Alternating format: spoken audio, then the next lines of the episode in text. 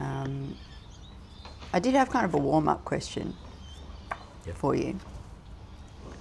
Just to kind of set, well, I had a few actually, just to kind of set it up. And I'll probably fiddle with this a little bit to get the levels just yeah. right. Um, just wondering what you, if, just wondering if you remember anything about the process of actually writing this one. Um,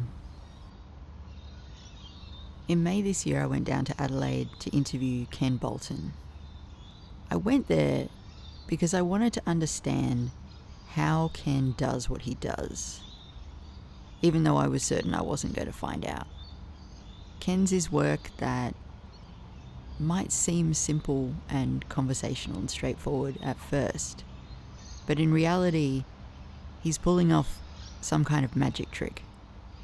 And I know how hard it is to do because for years, off and on, I've been trying to do it. Ken has been publishing consistently since 1977, so to give us an anchor point for the interview, we decided to focus on just one of his poems, and we decided on a poem called Beginning at Basheer's Coffee Shop. I mean, it start. It begins with a description of where I am writing in the coffee shop. Yeah. Uh, But it's a longish poem, so I wouldn't have got it all done in that morning. Um, and as, as I used to usually do then, I, yeah, you go back to work excited because you'd started something that was all right. Um, lunchtime, you might get another half hour at it at the same coffee shop, and um, and then come home and work on it the, that night. So I imagine that's what happened. It was probably written that day, but probably in three sessions or so, and then I must I would have fiddled around with it on and off for probably a number of weeks before I was happy with it. So, where's work? Oh, work used to be. I'm not there anymore. It's I've retired. Uh, it was um, the Experimental Art Foundation, which is also gone now. It amalgamated with another organisation down in the Lion Arts Centre. It was an art gallery. I ran the bookshop for them, and I was also the downstairs person that you met when you came in. So you know, I told people where the toilets were, what the show was like, if they wanted to talk about it, Right, and sold books. Talked to people, talked to artists a lot. right. Yeah. And if I was looking for Basheers now, because as I said before, I went down Harley Yeah. Street this morning, what what would it be today? Um, actually, I don't know. I've walked past it. It, I think the Adelaide String Quartet or something Okay, has it uses it all the time and was back then too. Uh, they're probably still there. I don't know what it's called now. It looks like an old film film theatre. oh, okay, Uh, it's on the same side of the road as Imprints when you find it. right. Yep, going to Um, imprints. so, but up the hill closer to where you were. okay, Um, and uh, as I say in the poem, you know, there's me and some teachers there, and then the women from the arts department across used to be, used to be across the road. Used to often have meetings there, and yeah. all right. Let's let's hear a little bit as much as you'd care to read, and then I'll ask some questions. Um, beginning at Basheer's coffee shop. I talked to Basheer briefly. How did the launch go, etc. The anarchist enter. At, least, three guys, with, beards, glasses, glasses, one steel rimmed. Tech teachers, I think.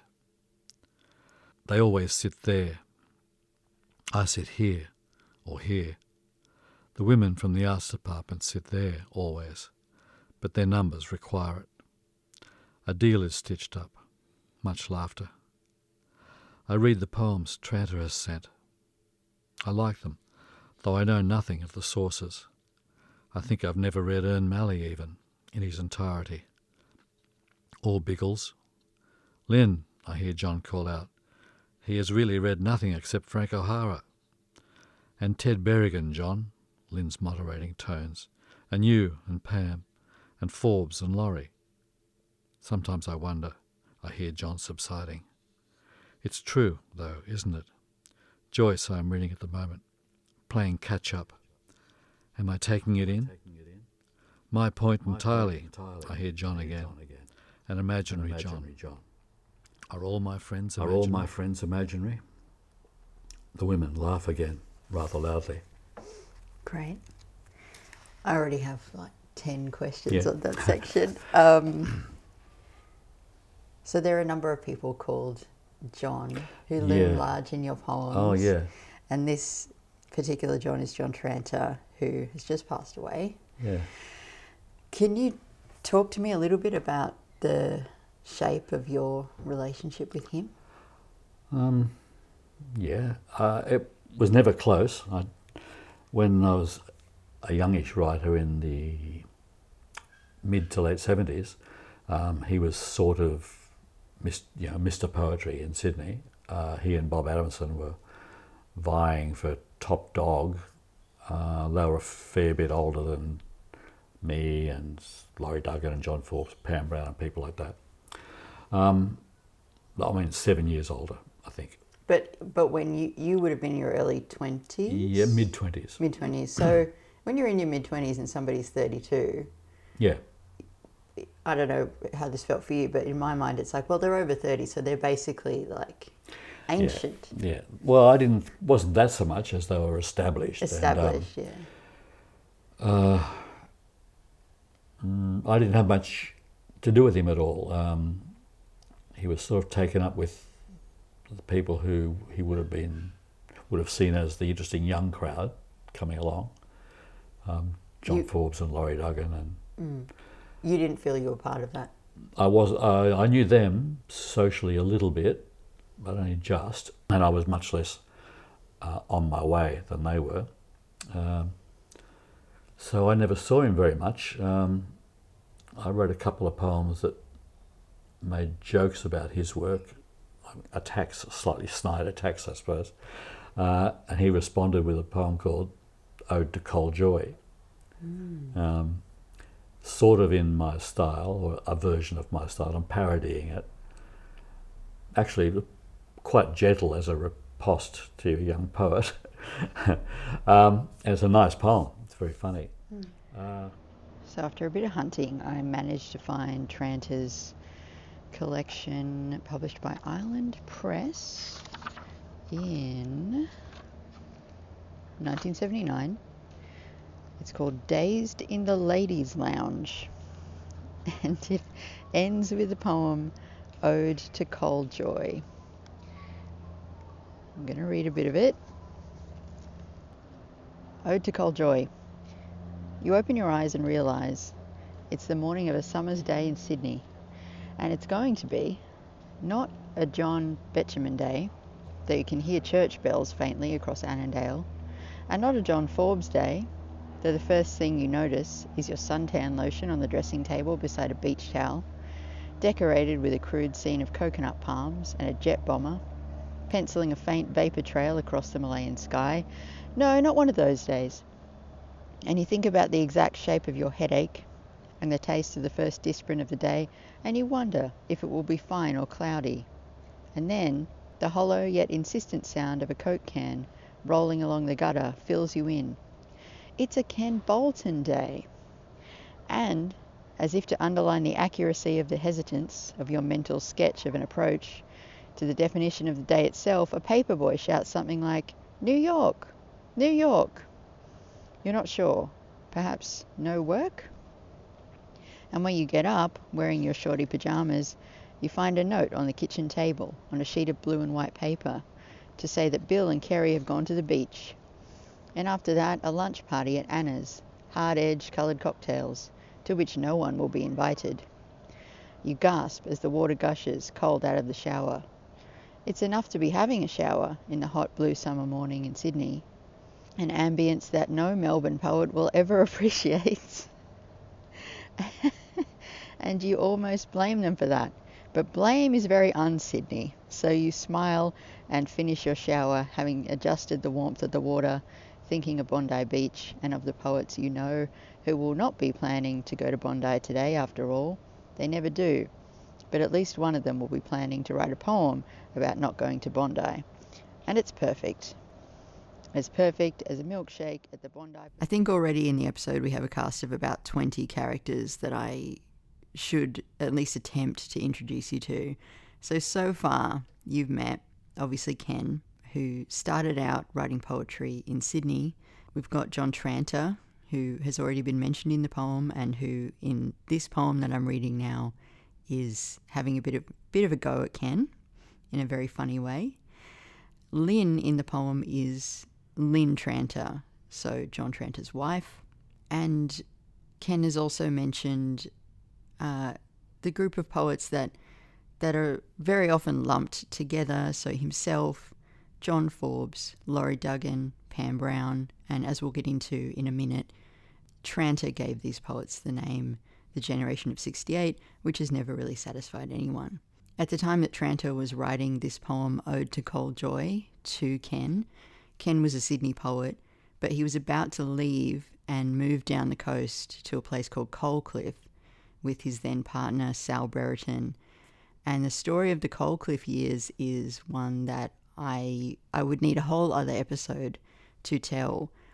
But the very condensed version is that Ken and Sal established this house just near the Coalcliff railway station and it basically ended up being a place where they could live and invite people and publish from for about three years between 1979 and 82 and they never had to pay for it. They they were willing to pay for it but through a, a strange chain of events which involved Ken showing a, a council officer his printing press and the council officer being quite impressed with it and the actual owner of the house not really wanting to have anything to do with the place anymore, they just ended up being able to establish what was in reality a squat and live there and invite people to come and live with them and work and and it sounds like it was a really magical place.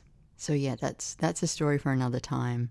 But for now I just wanted to interject again and and try to give you some sense of all the many, many people who are connected to this poem and uh, there's going to be more. And it's not a Poets Union Day, though last Sunday was full of bickering relatives and nothing much got done. I guess that was a Poets Union Day, though it lacked a chair. We have a chair today, and I'm not sitting on it.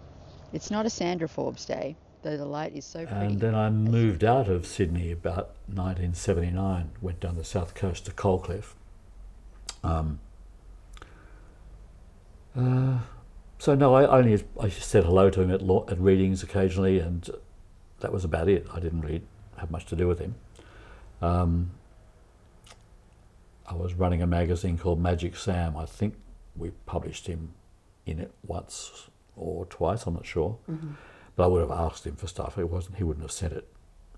And then I came to Adelaide, so I didn't see him much then either. Um, I wasn't that interested in his poetry after the late 70s. Um, I could still see it was good, but it just wasn't in a direction I wanted to head in. Mm-hmm. So I didn't pay a lot of attention to it really. I mean, I read the books when they came out, or at least looked at them. Early in my writing, I remember John Jenkins, is one of the other Johns that's probably in the poem. We used to love saying head first into the beautiful accident, which was one of Tranter's lines that we thought was very funny and great to use like any time you wanted, you know. I think I'll just go down here. And you'd say, "I'll head first into the beautiful accent to the other person. And we, uh, we had probably other lines, stuff from um, The Blast Area, which is an early Tranter book that we thought was great. And Crying in Early Infancy, I think I thought was really good. I'm not sure what I think of them now. Um, since he's just died, I've recently decided I should look again just to see. Mm. And that's been interesting because some poems that I thought were pretty smart and pretty smart asked, but that I didn't care much about. Um, I find I like better now than I did then. So I was, I mean, you know, I wasn't in a very charitable mood probably back then. Well, I mean, it's it's so interesting because he's Mr. Poetry or vying for Mr. Poetry with Adamson, mm. but it sounds like you're not dismissive of him at that at that. Oh point. no, I mean if he was launching a, one of his own books or giving a reading where he knew he's going to be reading more than two or three poems, you'd go along definitely because he was a hot shot. You know, I thought he was good. I didn't care much about Adamson's work. It was just people made a choice usually whether they were going for the high romance of the kind of bandit poet like Adamson, or um, someone who was somehow more sternly modernist, you know, Mm. um, like Tranto, Tranter. And I was definitely in that latter, later, latter camp. Mm-hmm. Um, But so, how do you get from sort of you see him at launches, but actually you're then you're in Coalcliff, and so you don't see him much at all, yeah, to this situation here where he's sending you his poems? I don't know. Um, well, he started Jacket magazines sometime in, I don't know, the 90s, I suppose, or early this century, I've forgotten. Um, and I was contributing to that quite often. Um, so there was back and forth about that. Mm-hmm. And then he also started a magazine, his own, called um, Poetics Journal. And I think because I write poetry that was often about poetry or about the process of writing, um, I sent him a lot of stuff for that. So this poem's probably written around 1916 or 17. Oh, sorry, 1960, 2016 or 17. By which time we were on friendly terms, but not, we wouldn't talk to each other about it, anything except literary stuff, and not very often. And, uh, you know, I was still part of a faction that thought he'd overplayed his hand as he was happy to look be seen as the leader of the modern faction in Sydney writing or Australian poetry even.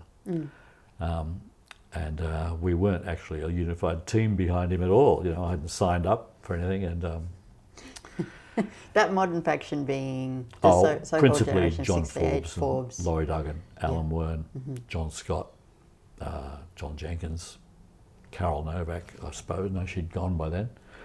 Um, Gig Ryan, yeah. But actually, it's that old story, isn't it? Actually, you're not unified as a group. You're not necessarily aligned with the thinking of the person who's named you as the group. Well, he didn't name of- me. I wasn't in the anthology. Right. Uh, so it was you know, a grievance I could have had against him, but you know, I hadn't quite arrived, I suppose, by that stage. At that stage, and in 1968, I was in high school and you know reading John Donne, but I never thought I was going to write a poem in my life.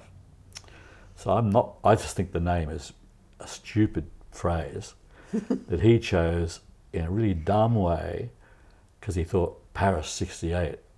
I want. I want that sound attached to these poets.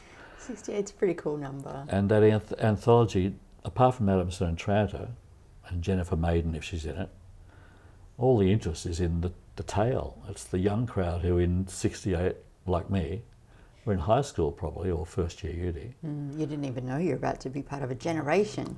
No, I just think it's a, it's a misnamed, it's a non category. Yeah. I mean, a lot of the people in that book had, didn't publish again, had stopped.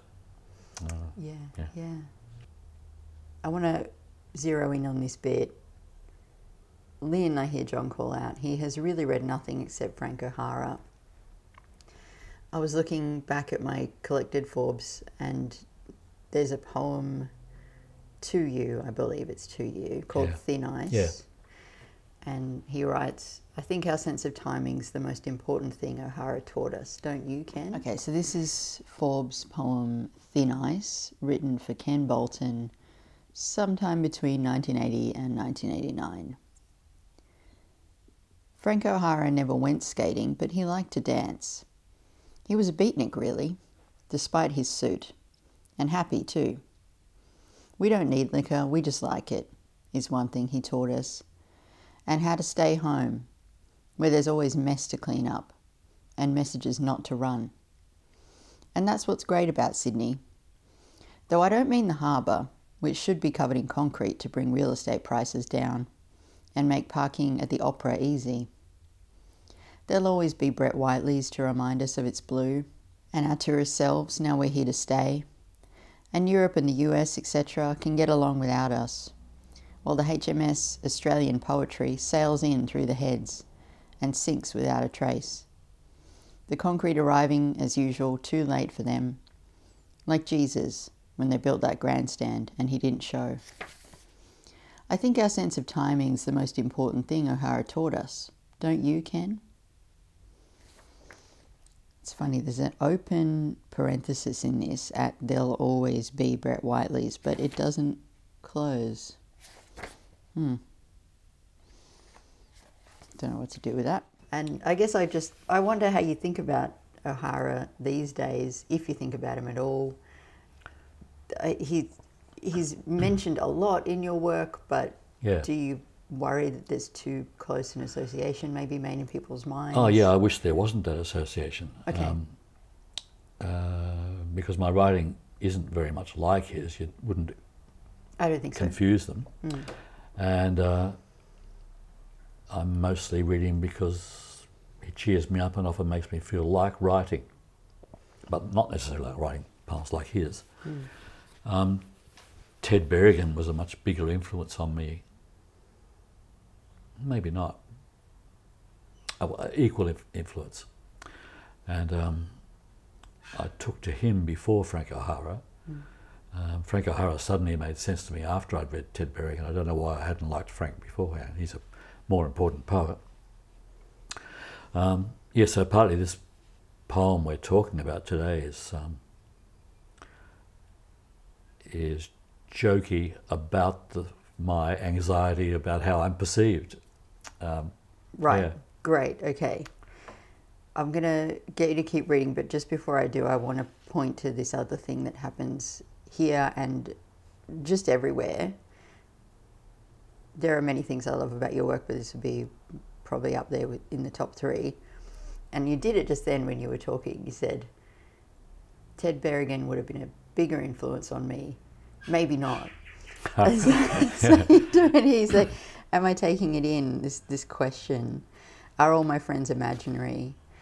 It's uh, making the process of thinking and writing so visible and so um, there's no embarrassment. It's just completely open.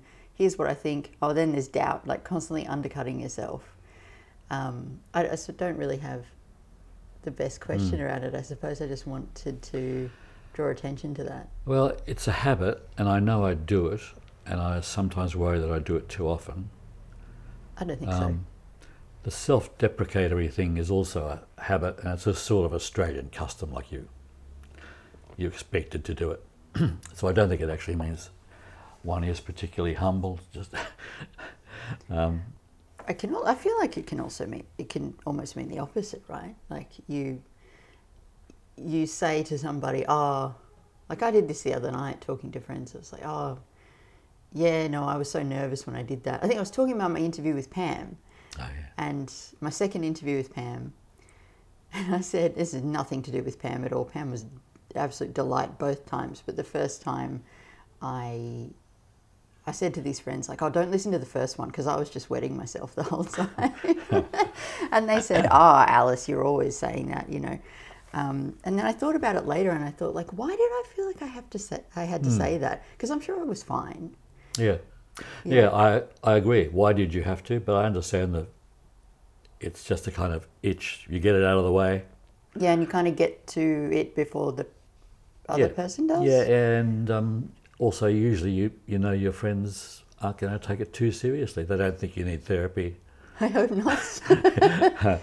Yeah. yeah. Uh, but um, well, the other thing is the poems are never planned. You know, I actually do just follow the thinking wherever it's going. So I'm interested in where it goes to, and that's the whole motivation for most of those poems. Um, Well, I'm going to ask you more about that as we as we go. So let's let's keep reading. I'll get you to keep reading.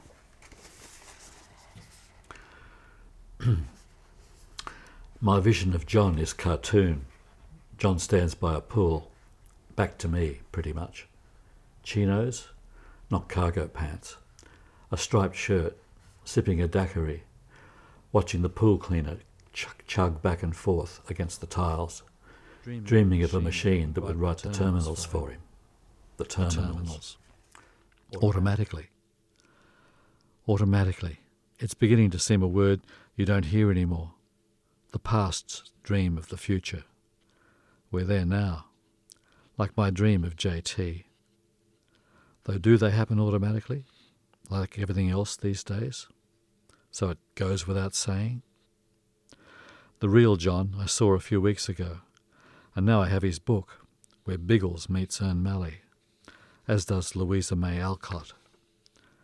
They spoke so frankly in the past, is one effect, via John's coupling of the texts, or lingos, if I may permit myself an Australianism.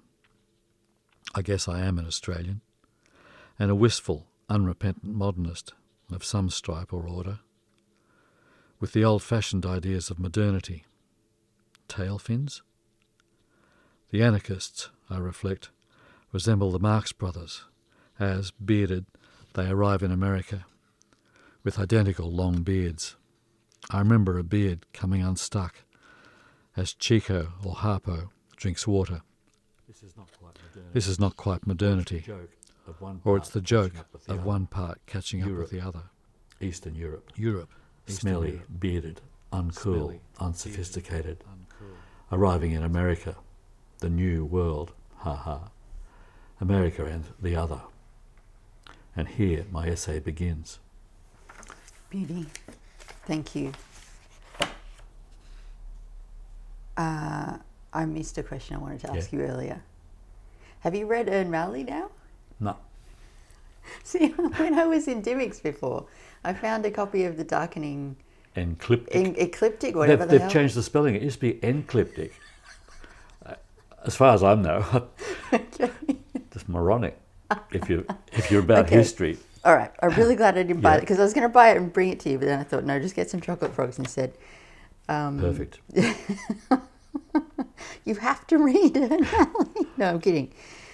Um, okay, so we're back. We're back in this section. We're back to this cartoon of John, still John Tranter, and there's these signifiers, chinos sipping a daiquiri. He's watching the pool cleaner, so he has a pool. Uh, in my cartoon vision of John, I Yes. got I don't know him. That's the thing, you see. I just, yeah, I guess it just kind of like fills out that vision of Mr. Poetry, and it reminded me too of um, Laurie Duggan's poem. I think there's a couple of poems about him in the Epigrams of Martial, Oh, but yeah. one of them is it's actually having quite a savage go at, at John Forbes, saying that he he lives near the Tranter so he can sleep on a broken mattress and eat from a well stocked freezer No, or something I've like that. forgotten. Okay, I know I've read this out before. Um, I think Laurie Duggan's Epigrams of Martial might be the most precious book on my bookshelf. This thing is very hard to come by. I think I got it at Sappho. And it is so savage and so funny. Uh, here we go. Yep. So this is epigram 1134. John Forbes rents a decrepit flat, a block from the Tranter's lush terrace. So he eats and drinks from a well stocked freezer and sleeps soundly on a broken mattress. brutal, totally brutal. But yeah, so he's he's this presence. And then we have this seemingly weirdly prescient moment where you're talking about a machine that would write the terminals for him automatically. Um, yeah. Well, John Tranter was interested in that sort of stuff and that technology, and he was using it, um, much clunkier versions of it back then. Yeah, right. Um, but uh, yeah, we used to all, all make jokes about Tranter dreaming of having these mach- poems coming out without any effort, and because I suppose also you know we saw him as more adult, more middle class, and better off than us, which was probably all true. Um, so you know he would have a pool, and there'd be a pool cleaner, and the pool cleaner thing chugging back and forwards seemed like a metaphor for the machine running the poems. yeah, right. yeah. Just like, But yeah, it's it's um, ludicrous as criticism, really. well, it brings us, brings me to the, on the next page, there is this line, I guess I am an Australian? Again, Oh, question mark. yeah, and and that is we sort of talked about it before that thing of constantly undercutting oneself um, Yeah. putting putting oneself down to a certain degree, but then also, I guess, really Trent is a bit of a tall poppy here, and and you're cutting him down a little bit. So maybe that's another Australian thing. But why why do you say I guess I am an Australian? Oh, well, you know what is an Australian? Yeah. really. Um, and uh, so I'm saying that, you know, but also I suppose it's much more contested now than it used to be. I mean, I'm I'm soon to be a not very typical Australian, I imagine. You know, white old guy, um, one language only, uh, that sort of thing. Uh, so yeah, I. Mean, it's not a it's not a deep question, and it's partly a jokey pause. Um, And yeah, Yeah. really produced by the word lingo. Um, Yeah, text or you know. lingos, if I may I mean, permit myself because lingo makes you sound already immediately slightly old-fashioned. It's not a word I hear that often No, anymore, but it is a fantastic word to use. Yeah, Um, and then the anarchists come back. These these anarchists unsettle me. I don't quite know who they are or why they're in the poem. they're just tech teachers. I just call them anarchists because they've all got beards and they're wearing denim and caps and stuff. They look vaguely, and it's funny to call them Lenin, Leninists or whatever I call them, terrorists or whatever. I get it. because I know they're just harmless tech teachers, just just four guys with beards. I get it. Okay. Um, and and so that moment continues into this thought around uh, these smelly bearded, uncool, unsophisticated hmm. people arriving in America. Yeah, well, that's the Marx Brothers' portrayal of themselves as immigrants coming to America, hmm, hmm. Uh, which they think is very funny. They'll, I mean, it's satire on their part. Yeah, And then there's the line, and here my essay begins. yeah, So I. It's always really pointless to ask a poet about their actual process. Probably not just pointless, but a little bit boring. Um, however, when I read your work, the question I'm always thinking is how is it possible that he can include everything and somehow it never feels self indulgent or embarrassing or diaristic? It just feels so light touch. Well, yeah, I don't know. I mean, um, I'm sure, I'm sure you don't. Well, it's like not I a great want question. I don't want those effects either. So No, of um, course, it happens yeah. partly because I'm trying to avoid it. But are you trying to avoid it, or is it just because of your your personality is like this? Um, Like how? I suppose what I'm really asking is like, what's what does the work look like? And so you and you talked before about um, starting this poem early in the day, maybe working on it a bit at lunchtime, and then in the evening, yeah. and then working on it for a little while over a couple of months. But like, it's so easy to ruin a poem. Well, I, there probably some people say I ruined a lot of poems that have been published, and I probably do ruin a poem occasionally. but um, poems like this, you are alone with yourself and your own voice. Um, and if you've got a self-questioning gene or whatever, your own voice makes you self-conscious, and so you do uh, every now and again want to retract something or comment on it in the way that I do in there. Um, that's part of the thinking process, I suppose. Uh, yeah, that's probably the answer to. it. But it doesn't it doesn't seem significant to you that you are so relaxed about including so much of your own process and thinking on the page. Um, no, I, uh, and I don't know if one went back to my early poetry, you might find that, that once upon a time I never did that, or it become it becomes a more fixed habit Well, at some particular point. I'm not sure. it's funny you say that. I got your selected 90 let me get this right. I got the selected 75 to 90 out from the library. That's the Penguin book, isn't it? Yes, yeah. It's got a really great photo of you on the back. And um, there are a couple of quotes on the back, one from John Forbes. He says, None of his poems escapes his preoccupation with the impossibility of practically every verbal gesture or rhetorical strategy that the idea of poetry, big P, implies. And then Pam Brown as well, a bit more simple and straightforward from Pam, a personal examination of poetry as a process, as a habit, as a problem, as a joke, and written about Hmm. with ease. And when I looked at the, I'm not sure if it's chronological, but I looked at, at some of the earlier poems in that, and I thought, no, it just sounds, it Yeah. all sounds the same. I've been at it forever, have I? Serial offender. in a good way, in the best way. You were fully formed. Yeah. Oh well, there you go. I didn't. I haven't thought about it, but that's probably true. Okay, Yeah. great, good. Um, what else do I want to ask about this section? Here, my essay begins. I think that was it for that bit. If Yep. you would like to keep reading. Yeah. And here my essay begins. The Lars von Trier vision of crew cuts versus the Arab headgear, or how could America become so dumb after the arrival of the Marx Brothers? Though the brothers could see then and there how it very likely would. We dreamed, we slept. I like the bleak romance of your poem on Sydney, The Romans. Is that what it's called? Calm, Calm, pitiless, taking amusement, yet careful not to disadvantage the hard done by victim.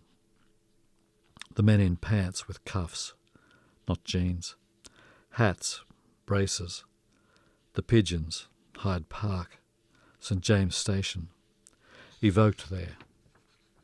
The Sydney of my past, as if I age and witness the passing of something just before I pass myself.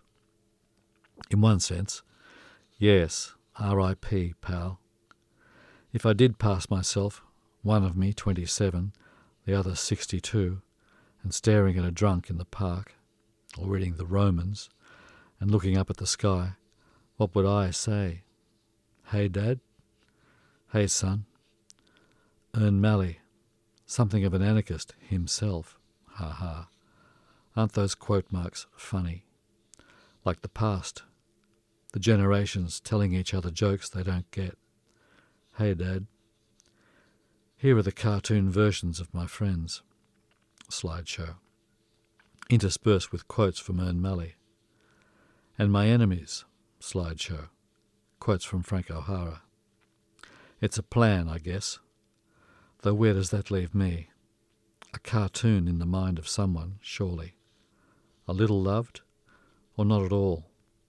Dozing, one foot visible, say, one limb very quiet, poking out from the dumpster of history, From the dumpster of history. a very quiet limb, A very to quiet quote the past.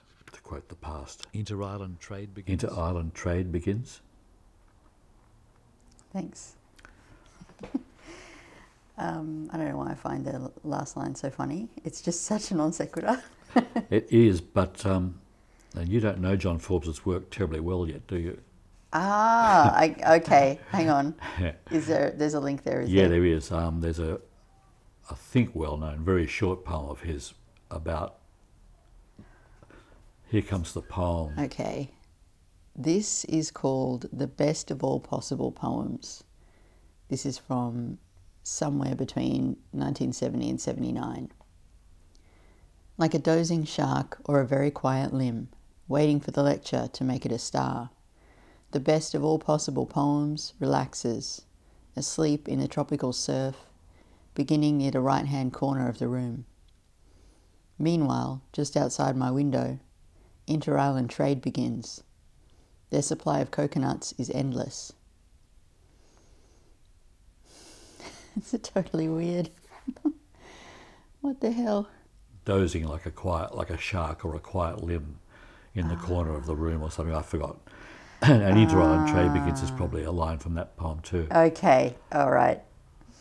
I'm gonna I'm gonna need to return to that one. I get it. So so the other John has appeared.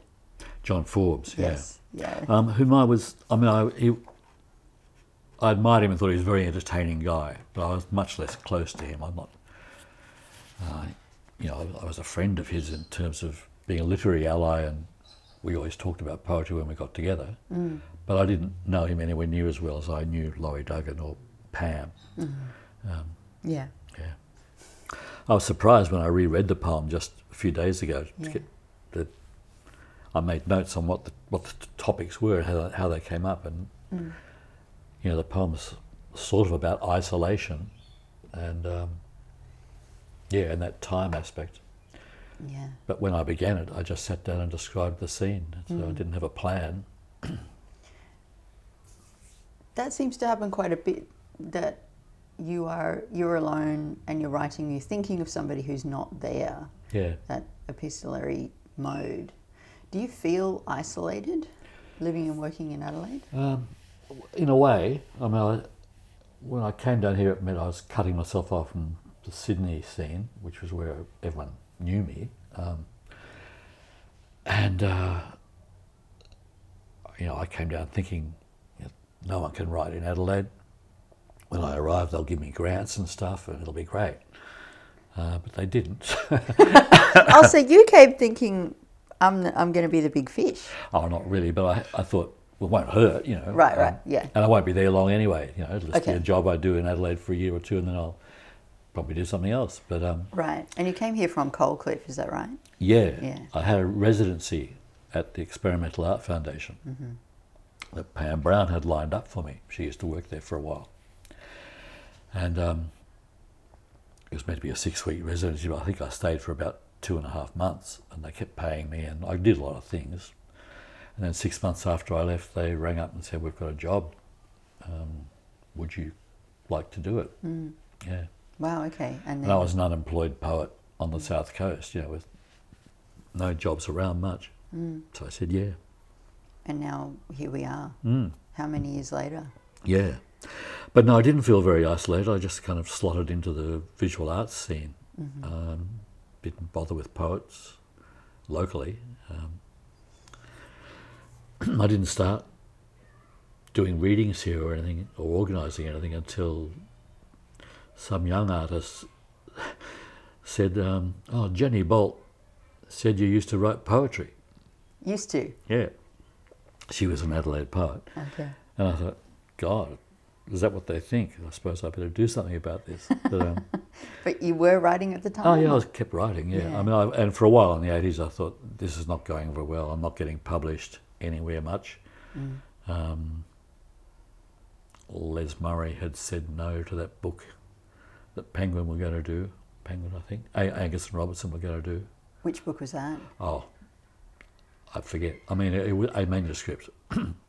uh, and Angus and Robertson's editor for poetry wanted to publish it, but Les Murray still had the right of veto. He had been the editor for a long while. And, um, you know, so things seemed to be going not very well for me. And I felt isolated for a while, but I think I well, I probably just gave myself a talking to, you know, thought, keep going, don't worry, it'll happen. You know.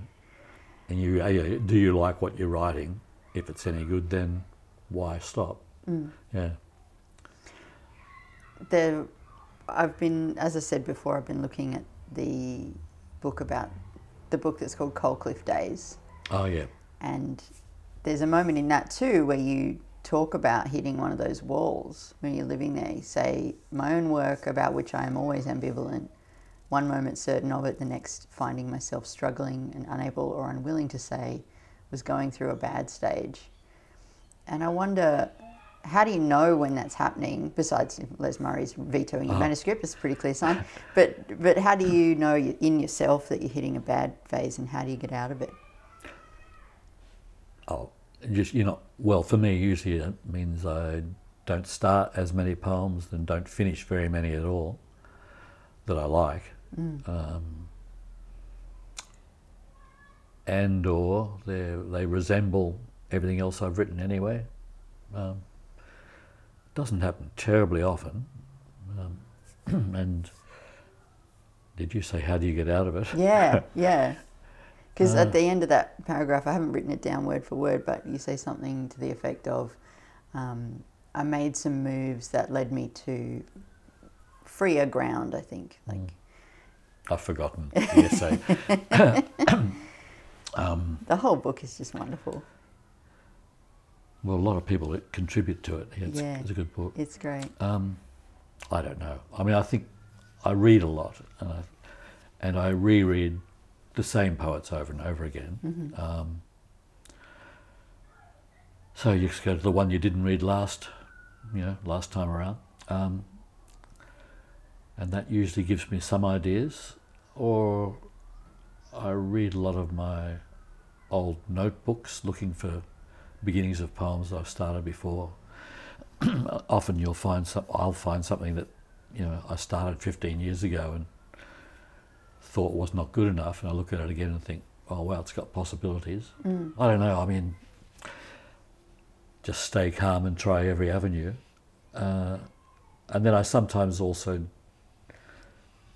but I don't think I do this as a remedy or a way out. But I do occasionally try something very different. You know, like the book on the circus, or Mm. and this recent book that Cordite's got just put out um, about pirates. Yeah. Um, but uh, but no, they're not. They're, they're not. They're, not the way. Um, they're just things I happen to have done. So no, I'm not sure the answer, but um, I think reading is the the thing for me, and reading poets I care about. Mm. I do want to ask you about friendship in poetry because, again, there are there are these people who are so often mentioned in your poems, and probably the most obvious would be Pam Yeah, and Laurie Duggan, but also John Forbes. There's there's letter to John Forbes in um, in Fantastic Day, Yeah. which is just a stunning poem. Well, he was dead though, um, and that's more. Well, he, again, he's a, a slightly more distant figure. I mean, uh, we were never best friends or anything. Um, So this is a very long, pretty gossipy and wonderful poem called Letter to John Forbes, which is in Ken's latest book, Fantastic Day. I'm going to read maybe the first four stanzas here. Letter to John Forbes. Excuse, John, the liberty I take in addressing you like this. You'll pay the price of authority, make the allowances an author must. I'm a fan, still, and was too, your friend as well in later years. Where once you'd seen in 1976 a rival, though one you'd have thought not quite your speed. Who else writes? I'd like to know. Alan, Gig, Laurie. Pam thinks of you often enough. There are young types, young middle aged, devoted to your work, and the young truly, for whom you're a hero something your large frame was duly suited for. Does Morgan write? Mark O'Connor? Not the bathysphere poet, the poet of depth and altitude, who got a dithyramb written, or perhaps a haiku while on a bungee jump, a terse sonnet skydiving. The real one, of wit and intelligence, who helped you write admonitions. Him, the other guy shaped once as Mr. Poetry, appearing everywhere, writing under sea or upside down, forgetting the most important thing would be what he wrote. I, I've also pulled out a couple of quotes from the Coalcliff Days book. One of them that I just thought was so beautiful and kind of summed up, I guess, my, va- my vague understanding of how this group worked is you said, we paid a lot of attention to each other. I Yes. just thought that was so lovely because it's just like it's not as if I mean there's there's another bit in uh, that like the the anxiety of the Australian scene right is always just like you're looking for approval from somewhere else. And you put Yeah. that really well in I'm sorry for um, messing about here. Yeah here yeah in in yours cordially which is in Fantastic Day You talk about Australian poetry as a, success, a succession of styles or epochs focused on action elsewhere, approval that would never come. And I guess that that sentiment of we paid a lot of attention to each other is just so. It just seems like such a positive thing. But it, it's not hard to understand. I um, No, no, no. we were three poets, you know, aged about 30, I suppose, back then, um, with, you know, the beginnings of visibility. um, but uh, we liked each other's work and we liked each other. So, yeah, um, you paid attention because each of us was different and you could learn something from from the others. Mm. Um, and also, you wanted their approval. Yeah. And did, did it give you confidence to sort of look at them, see what they were doing, see the similarities and also the differences with what you were trying to do?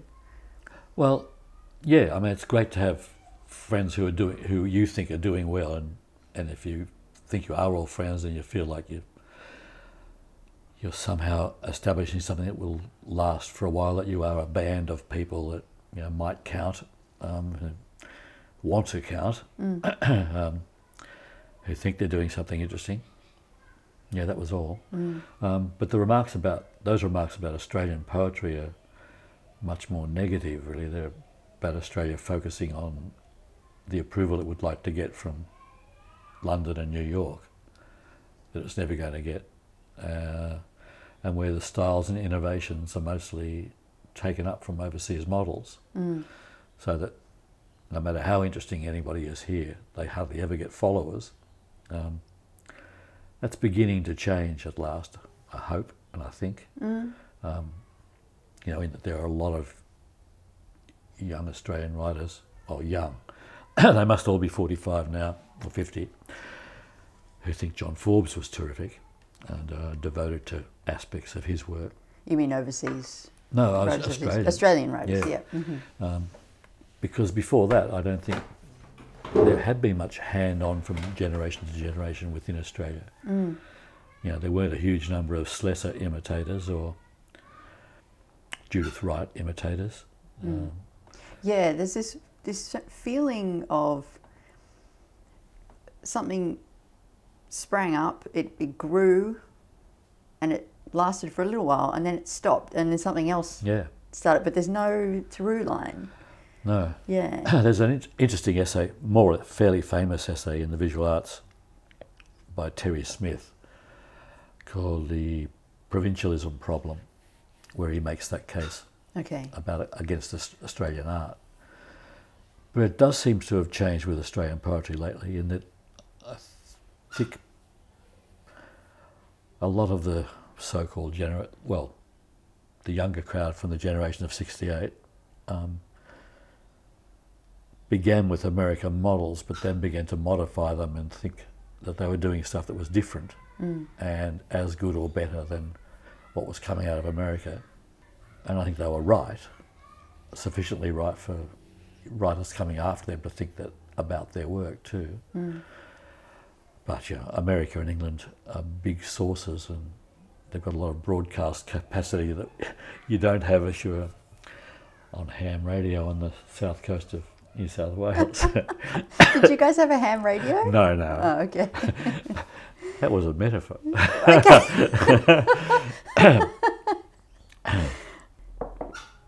and and does it matter? Does that lack of approval matter Oh, um, from the overseas approval? um, Does it matter to you? Uh, I think I think I've trained myself to stop looking for it. Um, no, it doesn't matter to me. Um, I, yeah, I get a little bit of approval from people overseas who come across the stuff, but I am I I don't even try to publish over there. So um, no, no, local approval would do. Do you, do you feel that you get that? Some, yeah. I mean, who gets enough, really? I don't know. I Yeah. just I worry that that you and Pam and Laurie don't quite know how important you are to everybody. Well, yeah, because we, we don't. I mean, how would you? T- how, how do you gauge that sort of stuff? I can see that. I'm telling you now, and I'm the authority. I'm Mrs. Poetry. Oh, right, are you? Yeah.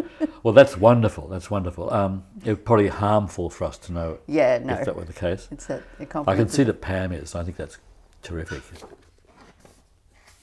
So when I was uh, at Ken's, he gave me a bunch of things, including a couple of issues of Otis Rush, which he edited, uh, a journal, which is a journal that he edited, and I want to read from this one. This is the December 1996 issue. It has um, lots of names that I recognise in here Pam Brown, Laurie Duggan, John Forbes, uh, Peter Bakowski, Emma Lew, Alan Wearne, uh, John Jenkins, and Ken Bolton. But I want to read this poem of Pam's from the journal. Uh, I don't know if Pam's going to listen to this, and I don't know if she will love me reading this poem, but I think it's fabulous. It's called More of the Flux, and I'm just going to read maybe the first couple pages here. More of the Flux by Pam Brown. What goes on is an assemblage. Off the phone, past a slice of natural TV, an ape called Freud, another, less thoughtful, Frodo, and then downstairs to send you two slight poems for Otis. It was nice talking, Ken. Thinking up or through the next thing. I look around my very small desk. On my right, a book by Blanchot. What will it tell me? Next to it, your drawing of Laurie, looking wild or groovy on his UQP cover.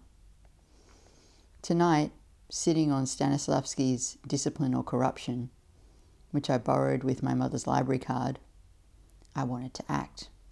In 1966, and never returned. Did my mother have to pay a huge fine? How do you sustain a long friendship in poetry? What is what are the qualities that each of you needs to do that? Well, I don't know. um,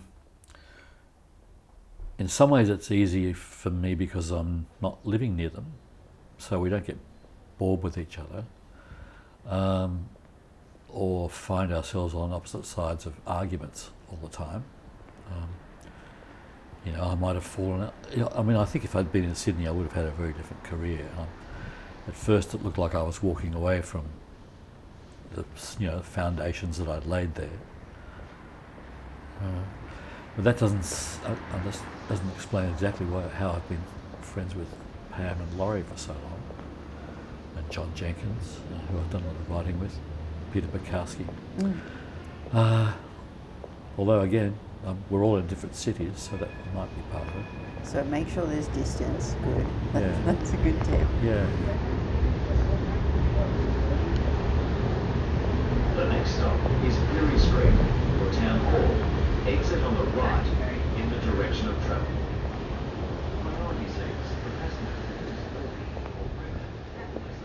That's that's those are really all the questions I had. Uh, the only other last thing was I wanted to thank you for finally making the, the title of my show make sense. Poetry says. Yeah. Because you've, but in Birds of Rome, in Fantastic Day, I think the second the second line is poetry says duh. Oh right. yeah, yeah. and then in the facts, poetry says dot dot dot. Right. So great. That seems right to me. Right. I'd forgotten. Yeah.